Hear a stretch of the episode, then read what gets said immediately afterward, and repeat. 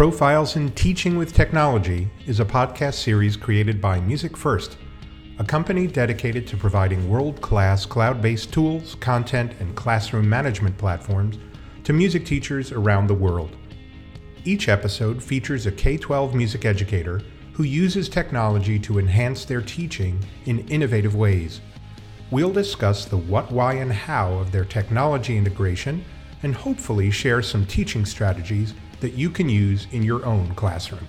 For more information about Music First, please visit www.musicfirst.com. There you'll be able to find out about all of our platforms as well as sign up for a free 30 day trial. Crystal Williams is a music adjunct lecturer for woodwind methods for the University of Maryland, Baltimore County.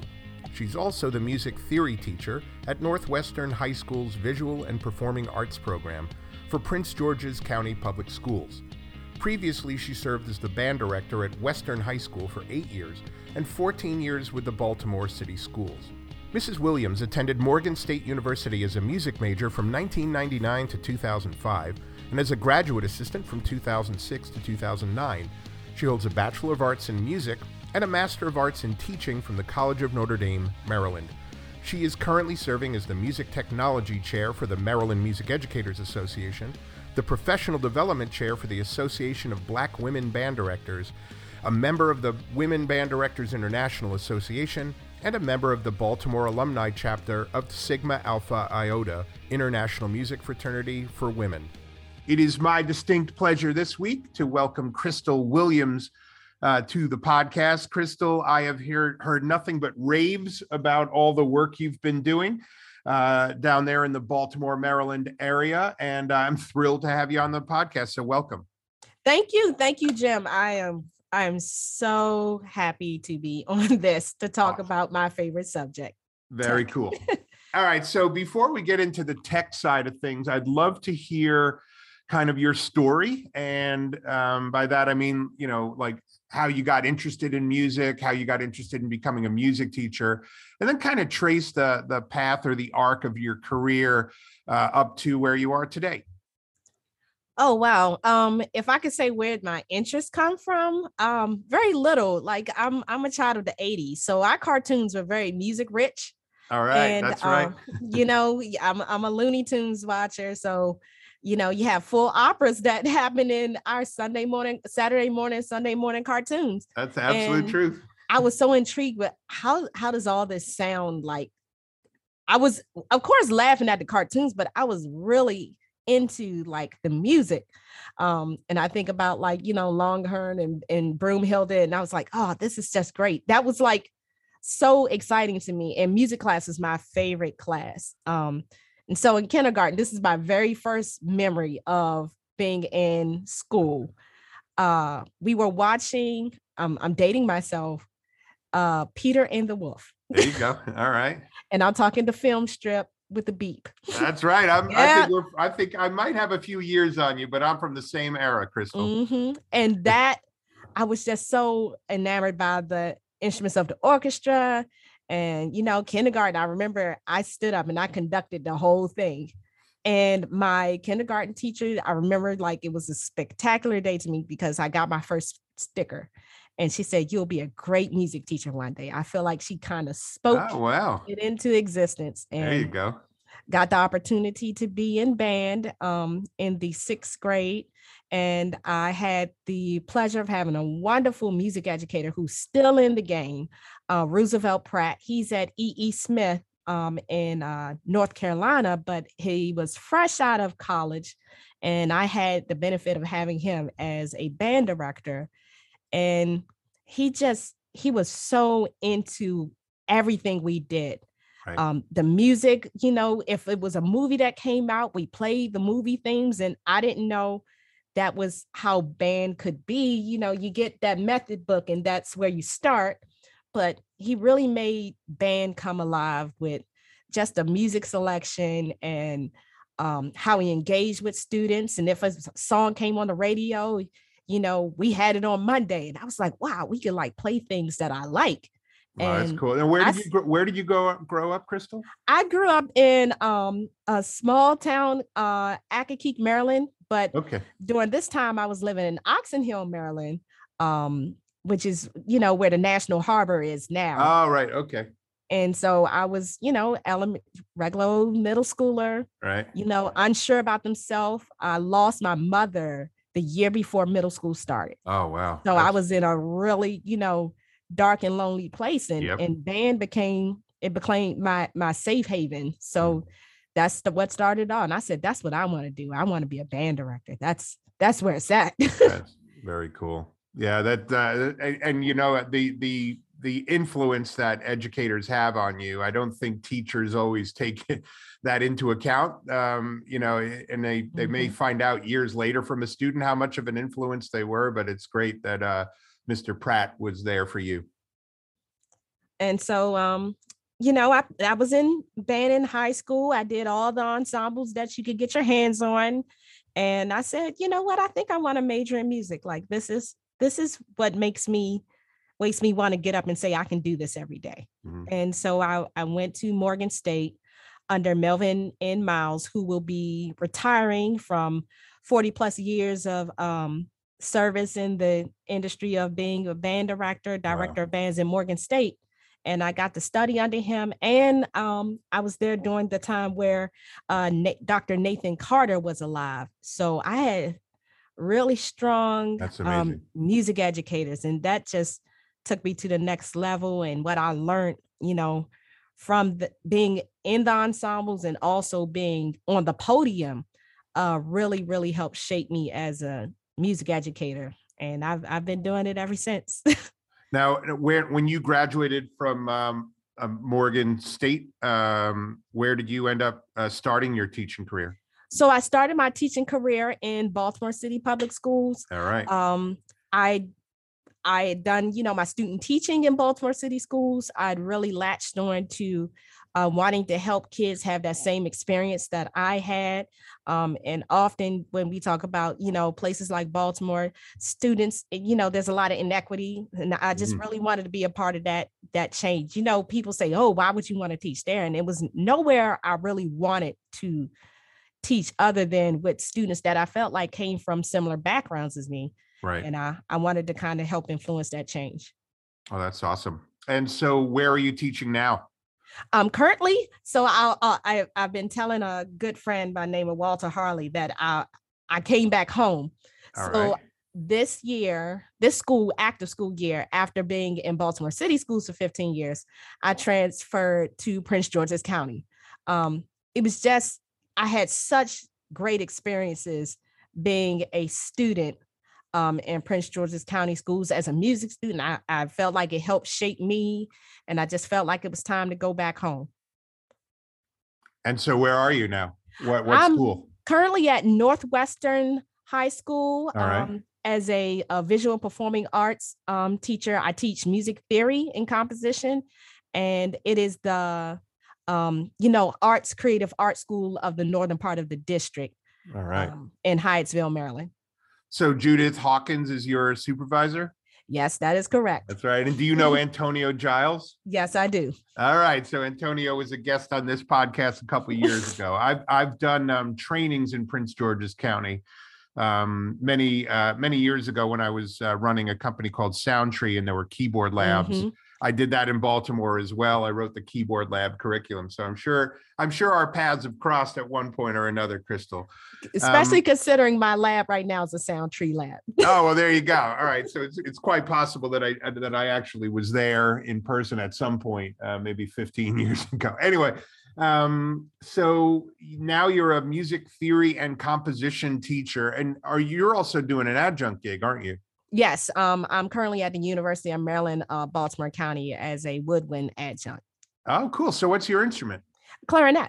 oh very good all right so um tell us about that gig because music theory and composition that sounds like my kind of dream gig Oh, um, well, you're we're speaking the same language. So I was always good at theory in college. Like, Right. you know, theory can be the subject everybody wants to run and hide from. exactly I liked it because um, I really got into arranging uh, for the marching band while I was at Morgan. And the very first thing that Melvin N. Miles told me, he said, Well, you need to take your theory classes. uh-huh. and and he was right he was completely right i needed to understand the structures of music and i really was doing well in theory and i said man i like band but one day i, I really would like to teach theory and you know a lot of people that's the last thing they would want to teach but if you're really into theory you just like the structure of it um i like learning about to me you know it's like the science behind the music and I just like how it's structured and I like trying to find innovative ways to get my students to understand theory. Yeah. And and and composition. So is there or like what is your what is your daily schedule look like there at Northwestern? So I teach three different levels of theory. Um, I do not teach the entry level freshman theory class where the um, the music majors uh, they they come into a class piano theory one um, but I get them in class piano theory two, three, and then of course AP music theory. All right, because you're yeah. I mean, it sounds like you're in a the visual and performing. It's a, like a magnet school for visual and performing. That's arts? exactly what it uh, is. So those students test in, and they have a very rigorous um, music schedule, and they must take three years of theory as a part oh, of that's that great. Schedule. That's very cool. And then is is composition a separate class? It's included in the theory, the class piano theory three class. Got it.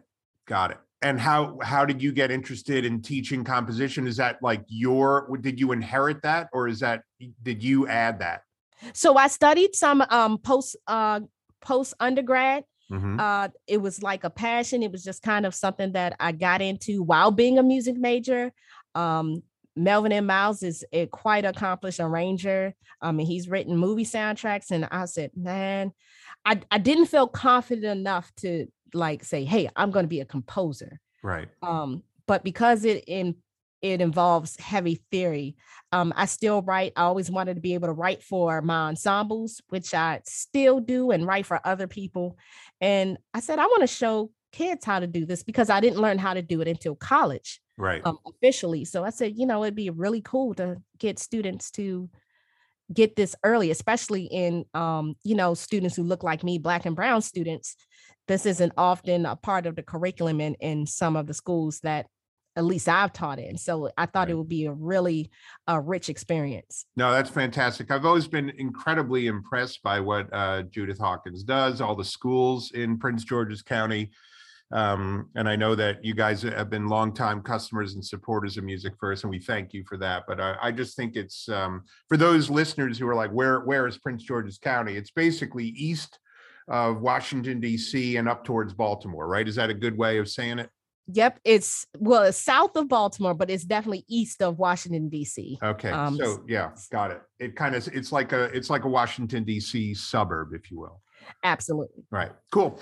Um, so yeah, I'm you know obviously um, we're recording this uh, like right at the beginning of spring 2022, and um, you know for the last two and a half year or two years, it feels like all I've been talking about is is uh, a pandemic. But um, you know, hopefully, I'm gonna not going to ask this question next season. But uh, you know, I just want to know like what happened in your district, what happened at Northwestern, and um, you know the the way I'm the way I'm thinking is that because you're a theory comp teacher and not and you have no performance ensemble duties at all um, not this year, and that's the first time in 15 years of my career. All right, good. So yeah, I mean, what what what did it look like for you for the last two years? Because I'm just hearing all kinds of different stories from everybody. So um, two years because I've only been in Prince George's County schools for a matter of months now. Oh, okay, so got it. Yeah. During those two years, I was a band director, the only band director in my school, and a highly um, active band program. Right. When I say by the time that the that we were sent home on I call it the extended leave. Yeah. it was literally the day before um, music performance assessments. Literally oh. the day.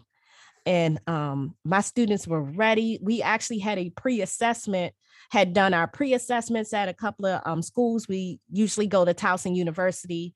And then of course, um, if I could fit in Morgan State as well, I try to have you know, university directors kind of give me some last last pointers. Yep. Um, hear my students hear from a different person. Sometimes they're just saying what I was saying all along, but you know, Yeah, absolutely. Totally agree. I've done that. I used to do that when I was a band director and those kind of workshops, the kids are like, wow, you know what you're talking about. Right.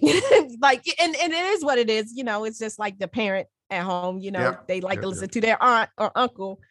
Um, but we were getting ready for uh, music performance assessments. And it's actually, I had the largest group that I had um, had that I was taking both groups. Right. Normally, I would take like my top group, and I had a lot of beginners in the program. Um, my program historically at the time was built off of 95% um, beginners in high school. Okay. So it's wow. very intense to get um, those students to play a grade three. Absolutely. Grade, totally. I mean, because that's that is the, you know, lowest level they'll take for if you qualify for states. And you're talking about someone who just learned what the instrument is, how to hold it, and a lot of times how to read music. So, but they had a lot of buy-in. And I taught um Western high schools, the the country's oldest all-girl public high school. Oh wow, cool. So I was there for almost 10 years. And the the ladies, they were ready. And that day hit. Oh, oh brutal. Absolutely. It was brutal. it was brutal. It was brutal because I had to tell them I don't think it's going to happen. Of course, you know right, that right, we didn't have the metrics and we didn't know how long, but say, you know, tomorrow is not going to happen. And I just need you to take your instruments home. And those instruments stay home for two years. Well, at least you told them to take them home. I can't tell you how many teachers I've spoken with who who the kids left their instruments and they couldn't get back to them. You know, I had that feeling. I said, yep. this just seems a little eerie. Yep and I made an announcement, um, you know, on the PA system. I said, hey, if you're in band, come get your instrument. And really, all of them took their instruments home about, with the exception of maybe about four or five students. Wow. Out of about 70. Because they just was like, well, any minute we might have to do MPAs. They were very right. serious about it. That's and right. so they they kind of followed the direction because of where we are we're not saying that they wouldn't have normally, but it was just like, oh, well, we need to be ready. And um it it just happened that we went home and we did not come back until this school year. Yeah, that's amazing. So, um, what what is it like at Northwestern right now? Are, are, I'm where I am in New York. The masks are off in school. Is that the same for you? No, uh, we are still ma- on a mask mandate. Right. Um, the performing ensembles have yet to perform in front of the student body. Wow. Um, everything has still been virtual. Like even for a VPA program, that's kind of tough because normally by now they would have done a few concerts. Absolutely. Um, you know, for the school as a visual performing arts school. So being a theory comp teacher is actually like there there is no it's just the kids have masks on, but you're still able to teach everything you would normally teach. Absolutely, absolutely. Right. So uh, let's let's get into that. What kind of um, you know what kind of things are you doing with your kids? Uh, what you know your infusion of technology into theory comp to me is like the most perfect marriage, right? The the uh, theory comp with with technology is kind of a match made in heaven. I'd love to hear the kinds of stuff you're doing, the kind of projects your kids do, and and what you're doing with some of the stuff that uh, that you got from Music First. Well, it one, it is the best marriage ever. Um, of course, having a performing ensemble, trying to figure that out during pandemic was just it was unheard of. Yep. But when we talk about composition and we talk about theory, um, apps is absolutely where you know even in college, I wasn't writing things out by hand. By right. then, like I was using like Finale, Sibelius. And so using apps in class for the theory portion is it just makes sense. Yeah. Um, not killing so much paper. I mean, you can run through some paper. Absolutely. absolutely. Class, just manuscript paper alone, but um it's made that process so much easier. Um, one thing that I'm doing, um, we're in a unit where we're talking about harmonic structure, and students have been learning about harmonizing using one, four, and 5 mm-hmm. um, first, I taught them how to do it in a major key and the elements of what makes melody um, structured and what makes a good melody, because of course I teach AP music theory. So if they get that in theory too, they're completely set up for success in you know AP theory when it's time to do part writing. Yeah. Um, and so that's the that's been the unit and i have i'm using a um workbook but all of their assignments they're completing in Noteflight oh cool. my gosh i can't tell you. Yeah you're getting the nerd. Um i was i wrote the first thing i did when i got to northwestern is i said i have to have a smart board like I have to have a smart board. And Right. everybody had like a little smart board, but I was like, no, I need a big one because I need to be able to put some of this this theory work on a touch screen. We can make edits in real time. And I said, you know, something like Noteflight in this class will be awesome. You can share it in real time. They come to the board and make edits. I circle things, I turn on the smart board and you know, I go get the marker and the highlighter and say, hey, do you have non-chord tones in your melody? Are you using them in the right function? And we're having these conversations with sophomores. I know some college the- college music majors that this would be over their head, and they're making edits and um, you know they get an assignment every week where they have to compose something using one, four, and five. Some with the sophomores, I give them the key. With the juniors, I give them more freedom because they know more theory. Um, and then they have to turn it in and they present it in front of the class. And you know, they get real live editing and critique. And although it's not a performance-based class, everything that they're doing is um performance-based is with like if you think of your uh, composer and you premiere a piece, that's how it feels Absolutely. and so they're getting that real time um, feedback. The fourth quarter will be geared to presenting those um, works that students have been working on all year. Oh, Um, that's cool. The theory that they know. Their first assignment was a theme and variation of something like "Twinkle Twinkle Little Star." We talked about Mozart, and it was really easy to do in um, music. Th- this is a function that I don't think people understand is so powerful in like in music first classroom. That create a lesson, create a task. hmm Uh, because I can write my lesson there, share what I want students to see, but from an administrative perspective, because when I was in Baltimore City, I was in the I was on the leadership team for curriculum. Right. And to say to my supervisors, hey, look at music first because it's a district account. I've created this lesson on composition.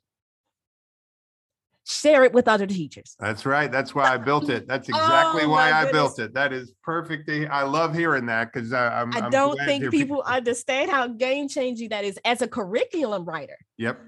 because in real time you can see what I'm doing. I can see what other teachers and because it's a VPA program, there's another theory teacher on the southern end of Prince George's County that I can share lessons. We can communicate, never see each other. And of course, pandemic and with some of the uncertainty still with what's going on, we don't ever have to sit in a room and talk and have complete uh, alignment, you know, with yeah. No. I. I. I. If I. If I may. Um. The. For those of you that are saying what. What. Chris. What can you do? Um. What Crystal's talking about is in the content tab. There is a folder called My District Content, and in that folder, you can share your lessons with any other teacher that's part of the district. You know, as if your district has, and we have a whole bunch of districts that do that. but not everybody knows about it. And I think, uh, I mean, the reason that I built it was for teachers within the same district to share, because how cool is it that you could, you know, I personally believe that music teachers are really giving people. Um, but you know, t- for you to like say, all right, well, I wrote these lessons anyway. I might as well post them, and maybe others can use them.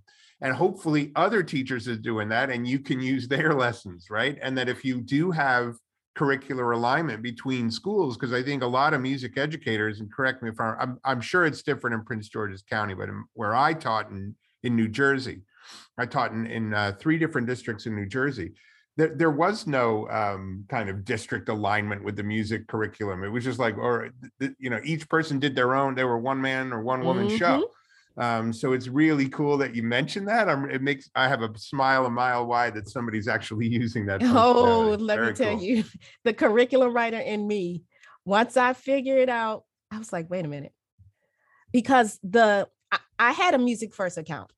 I actually paid for my own music first account Oh wow. during the pandemic because I said there's no, there's no, I mean, I had a subscription to Musition and Auralia, Yep. and I'd been using that, and I was like, this is really neat. And I'd been using Noteflight, but the districts hadn't really bought into the technology until they were kind of forced to. I'd been doing it for like 10 years. Yeah. All right. Awesome. That's so great. when the pandemic hit, my students didn't know really any different. right. They, Right. there wasn't like this, I refuse to do this, or I don't know how to do this. My students said things like, oh, is it posted on practice first? Yeah. Okay. there you go. Awesome. like, okay. And and that was the conversation. So a lot of the um negative experiences people had with pandemic teaching, I, I call it. I didn't I didn't really have it. I Yeah. mean, it's just my I had a general, I had pre-AP music during the pandemic. We Right. rolled it out when the pandemic hit. So it was kind of like the worst time to roll out a new course. Yep. But they asked me, they said, Are you still going to teach pre-AP music? I was like, Yes, I will, because sure. But the purchasing, I didn't have that type of budget. Um, and I just a lot of times with technology, I just a lot of what I've been using over the years, I just paid out of pocket. yep. Uh, Um, like I- many teachers do. Yeah, I just said this is making my life easier and it's making the students get it. Yep. And it's giving them um, resources that my lack of budget can't meet. It's just giving them what they need to be successful. And it's actually making my job easier. So, oh, okay, $3 a three dollars a student. And you do a little bit of math. You're like, oh, okay, I can write that off. Right, right, right. It's unfortunate, but uh, I used to do the same thing. I'd buy stuff all the time for my kids, and my wife would be like, "What is this charge on the credit card oh, for, I've been for Boomwhackers?" I was like, "Oh, I, you know, I need them." so, yeah, I hear you, but it's a shame that we have to do that, right? Yeah, somebody just bought some Boomwhackers like that too. there you go. So- but that was that was so so back to the classroom. Yep. I'm using Noteflight for all of the composition assignments. Even That's if I print out something, um, it's a theory assignment they have to do. They're doing it in Noteflight and at this point, and I just got to Northwestern, they'll say, um, we can do this in Noteflight right? Yes, absolutely. Okay. Oh, I made an edit. A student came to me at lunch today, said, Oh, I edited mine. I just wanted to let you know to look out for it. I downloaded the PDF and the MP3. The awesome. digital literacy Yep. that they're getting, um, because the intentions of those students will go be music majors, man, they're they're just ahead of the game. Yep. Um, and then so I have a survey of music class. It's a general music class.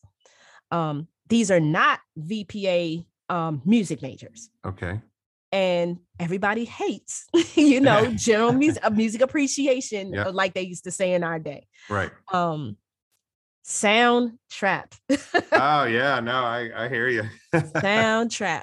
Um, Kids I- love it. Kids absolutely love it. so one, the built-in tutorials, great way to introduce the lesson. Yep. Today we're going to learn about fading. Anytime a new um, function or there's another tutorial video, the fact that it's there as soon as they log in, whew, it's like, yep. And they're Yep. now in the habit. of, I have to click on this, and and if they don't, I have a smart board. All right, everybody log into Soundtrap from your Music First account. They Right. know how to do that, and okay, everybody's gonna set up their template. This we're gonna call this fade in, fade out. We this is and this is a lesson I got from the That's a great. library. That's so great. if there's somebody using it, oh, I am because That's awesome. That's awesome. once you get over 10 years, you get kind of I don't want to say lazy teacher, but you work a little smarter. Yeah, work smarter, not harder. That's Yeah, uh, yeah, so- absolutely. they um uh I want to say January to February, they had this project where we were I was trying to teach them how to use different functions of Soundtrap. And I said, Oh, well, we can create a movie scene, soundtrack with fading in, fade out. It's got to be an action scene. Right. and here's how you fade in, fade out. And I could put all the links, you know, in that lesson plan. So if I share it, someone's got my all the stuff that I put together. And the students came up with these action scenes. And if you close your eyes, you can really say, oh, yep. I that's a police chase. Yeah, no, very cool. That's awesome. And um, it's, it gets a different interest for students who are not playing instruments. They're not in choir. A lot of times they haven't had a lot of music and a unique situation. A lot of my students are um, they're they're of Latinx back. It's ninety percent um, students from you know between uh, Central America, different Mexico. Yeah. There, it's just that's our location. Right. Yeah. So using something where there's no language barrier, Yeah. and there are a lot of Soundtrap tutorials in Spanish. There sure are. That's I'm glad you found them. Oh, Very cool. Yeah, I'm glad I found them too. So let me ask you, what kind of ac- what, yeah, what kind what kind of access to technology do these kids have? Or is it a one to one program, or that they use their phones? Like, how are they doing their stuff outside of class? So pandemic in a, in in my former district where the, the budget at my school was just it just wasn't there. Right. Uh because Soundtrap works from phones, anything they could get their hands on. Right. Got it. Um, however, in Prince George's County, they are one to one. And so they have Chromebooks, perfect. Yeah. Uh, Soundtrap doesn't eat up all of this. It- you know, sometimes with DAWs, and and I guess I need to say that for people who don't know what a DAW Yeah, is. no, go ahead. for you know digital audio workstations, you know where you create what my students call this is where we create beats. Uh, yeah. for for that, they they can drain yeah, a computer and be completely un you can't run it on anything that's not um that doesn't have the ram or the speed Yep. to to house it uh they don't have i i have seldom had any like real issues with them using on their devices Yeah, no, I mean, as somebody, so Crystal, I'll give my age away. I was born in 1970, so I'm also a, a kind of a child of the late 70s and, and 80s. I graduated high school in 88. Um, you know, the idea back then of a digital audio workstation was, you know, it was like Star Trek, uh, you know, way out in the future. Um, the first time I put a uh, sequencer in my computer was 1987, and I freaked out. I, I and it was this whole clunky thing with MIDI. And um, you know, fast forward to 2012 when I started Music First. Um, soon after, maybe four months into into starting this company, I found a product called Soundation, which was there Mhm. before Soundtrap, and I and I freaked out when I saw that you could do this on a phone and on a you know forget that on the internet. You know what you're just saying about how a lot of these like higher end programs like Logic and Pro Tools and Ableton require like you know a pretty robust computer. I was just like, you can do this in the web browser. I, I did an Elaine Benes Mhm. from Seinfeld, like get out, you know, and I, I've never, I actually pushed myself over. I- I fell backwards on my chair when I first saw that. So then when Soundtrap came along, um, I was just like, oh my God, this is so awesome. So it's good to hear. And you mentioned something really important, um, and that is, and what I'm really interested, I'd love to get your take on this because I, in my graduate class at Teachers College, I taught this last night, talking about composition and the difference between teaching composition in notation software versus teaching composition in in something like Soundtrap. I was saying, look, you know, you got to give the kids every avenue to be creative, and Mhm. sometimes notation software, sometimes not all, it depends on how you teach but sometimes notation software can be a massive barrier to creativity because the kids have no idea how to read or write it but they do know how to make beats they know they do know how to sing they do know how to play guitar but they don't know how like the theory stru- you're in like this really unique position where you know you're teaching them the literacy part of it but you're also teaching them the composition. I just like your quick take on like you know what do you think about teaching composition with either notation or a daw or both? Well um when i first started writing curriculum about 10 years about 10 years ago right. um the when it was time to roll out curriculum to teachers i was always hitting this brick wall with a teacher whose schedule didn't allow time to get that far into theory yeah right If at all.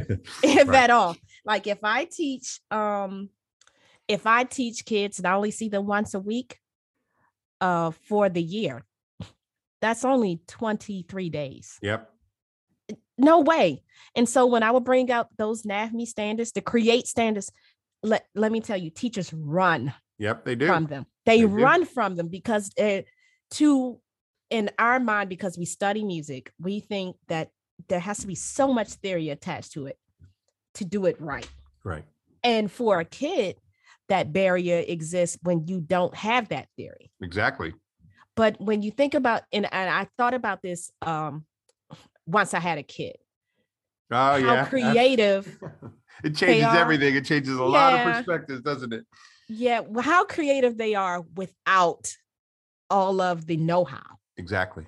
And I said, we we kill we can kill creativity um or not even allow the avenue for it because we just don't we don't have the right pathway to get there and we think there's only one pathway to get to those create standards so for my students who don't have that much time and i don't have that much time with them i can get highly creative levels of a product and you know from students who i only see for four months mm-hmm versus the ones that I'm about to see almost four years. Right. And the difference is not too much. Um, yeah, I, I, I mean, to me, it's so important to give the kids the opportunity to be creative rather than say get hung up on this idea of well if they can't read if they can't spell out a c major chord then they can't compose. And i say mm-hmm. i say bull beep you know it's like yeah. no no eh, you know look at all of the musicians over time. And i don't i don't care what genre of music you're talking about. It could be country rock hip hop disco funk whatever you want to say salsa there's a lot of non-music reading musicians who are creating incredible music. Mm-hmm. So I think mm-hmm. it's wonderful that you're giving the kids that opportunity. And I, and I think every music educator probably had to do it during the pandemic, might have been like, oh, this isn't so bad.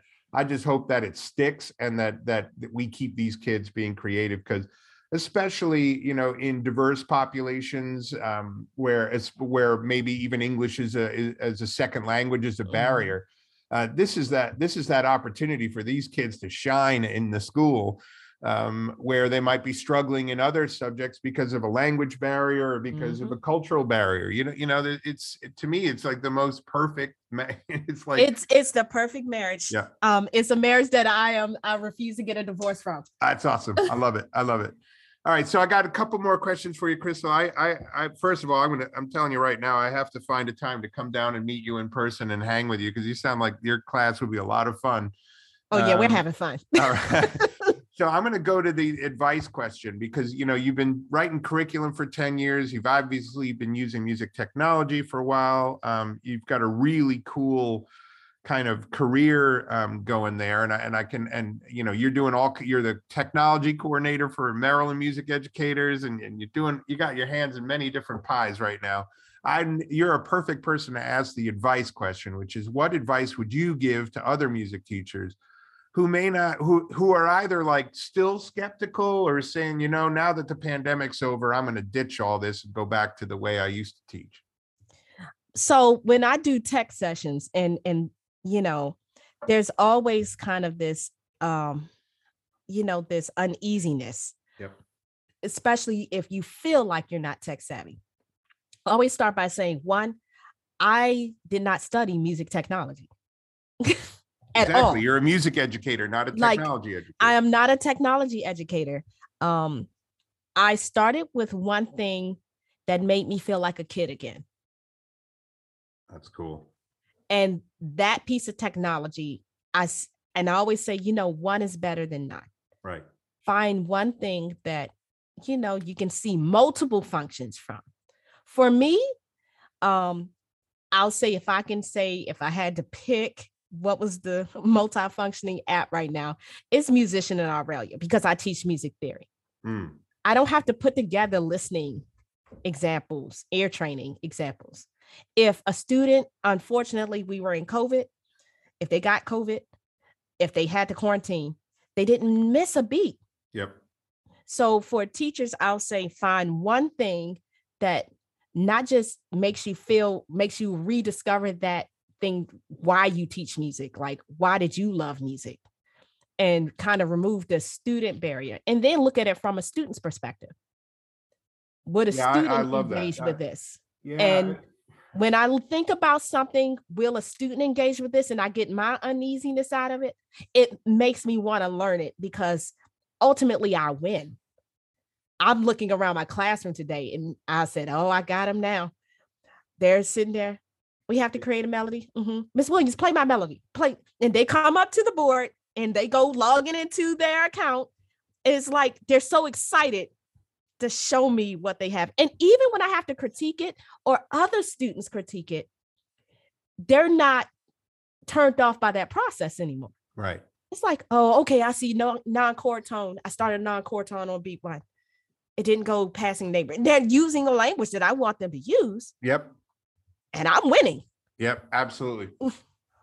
Now let me ask you a question, Crystal. Um, because uh, you know, I often use my own children as guinea pigs for those types of things. Like when I first got uh, Ableton Live, um, I and I got a launch pad and I was like all into it. I took my nine-year-old daughter, um, Abby, and I said, you know, let me know what you think, right? Because I wanted to see like what are the kids because you just said something really important. What made music special for you? What what was that moment? I, I remember that moment vividly. Uh, you know that that I was like, I think I'm supposed to do this. Um, so you have a son, I think. Is it what, what's his name? Matthew. Matthew is 11. All right. Um, so, so are you using Matthew kids. as your oh, guinea pig? Yes, absolutely. so during the pandemic, um, I was home and so was he. And right. sometimes I had to teach class, and his schedule was very different from mine. They didn't right. want the elementary school students online at the screen so long. Right. And I had 70 minute periods. So he would get out of class first. And I made, you know, an account for him. I was like, okay, yep. let me make an account.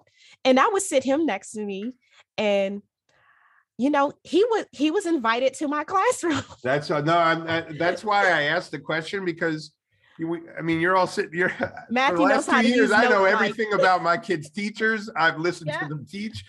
Uh, by the way, blown away by what teachers did in my in my own school district. But uh, you know, I personally think that my children were my harshest critics when it came time to like, I'm going to do this lesson with the kids. What do you think? Right? And they're like, oh, oh they will tell boring. you the truth. Right. Yes, no, that's and, cool. And so, yes, I've used my son um, as a guinea pig. Um, uh, ironically enough, he likes he likes Noteflight. Awesome. Well, Matthew, um, if you're if you're listening, your your mom's a rock star. So uh, I, am I'm, I'm really uh, you should be very proud of her. All right, Chris, I got one more question for you. I could again, I could talk to you for hours, uh, and that is the magic wand question. And I am really interested to hear what you have to say on this. So, if you could wave a magic wand and make something that music first has, or or or music technology in general do something that it can't do now, what would it be? I think I'm pretty tech savvy. Right. So uh, using the uh, just thinking in the Musition Auralia app, attaching assignments, I get it, but I can see how a teacher would be like, oh no, it's too many steps. I don't know because yep. you have to log into the browser and you have to log into the app Yep. With your admin rights. And yep. then you have to create the assessment, which is actually pretty easy. Um, but sharing that and then getting it into a online grading system or yep. um like getting it to for instance, I use Google Classroom, we'll be moving to Canvas next year. Right. I know how to do it, but I can see that step being like, where do how do how do I do how do I do this? Like just thinking for someone who's non-techie, if I could wave a wand, it would all happen from within the app. All right. Well, guess what, Crystal? I have good news. Uh, July, as of July 1, it will, right? So See? we're, yeah, you, you, believe me, you are probably person number 7,000 to tell me that. um, so, uh, yeah, we're going completely web based for the admin side of things as of July 1. So we're really, really, uh, the folks, uh, at Rising Software down in Melbourne, Australia, have heard everybody screaming for the last couple of years, and so we're thrilled. You're, I'm actually, this is the First I have talked to them personally, by the way. Yeah, Peter Lee, he's a, yeah. he's a dear friend. I'm, I'm sure he listened to you. Actually, you maybe you're the one who pushed him over the edge, because out of nowhere he told us today, and it's really ironic that you mentioned that uh, that that that's going to happen. So very good. Your magic wand worked, and uh, I think a lot of music teachers will be very pleased that oh, maybe you're the one who pushed the needle. That's cool. Yep. And my students now know they can't escape nothing from me. That's great. Anyway, Crystal, it's been a real, real treat uh, to speak with you. Um, your energy is infectious. Um, and I, am hoping that uh, people got a lot of ideas um, uh, from listening to you. Uh, and I promise, uh, you know, as soon as I'm down in that area, I'm going to stop by and say hello because uh, you're you're definitely somebody I want to get I want to get to know. You're fantastic. Hopefully, you'll get to see or hear um, some of these final compositions. Um, there's there's some really good stuff that some students have turned in that I I'm like bubbling inside. Like I don't want to share it yet. I want it to be like a premiere. You know, your, right, your right. Music teacher mind goes all over the place when students do like something that you just wasn't even expecting. Um, so yep, well, the send, doors are open. If, yeah, if you do any kind of recital like that, you send me an invite. I would love to come down. I sure will. And it's easy because we're still doing virtual stuff. So I can just send you a link. All right, awesome. Thanks so much, Crystal. Really great chatting with you. You're welcome. All right, be well. Thank you for listening to Profiles in Teaching with Technology from Music First. For more information about Music First, please visit www.musicfirst.com. If you would like to stay up to date with other music teachers doing innovative things in their classrooms with technology, please subscribe to our podcast through whatever outlet you listen to podcasts on. Thanks for listening.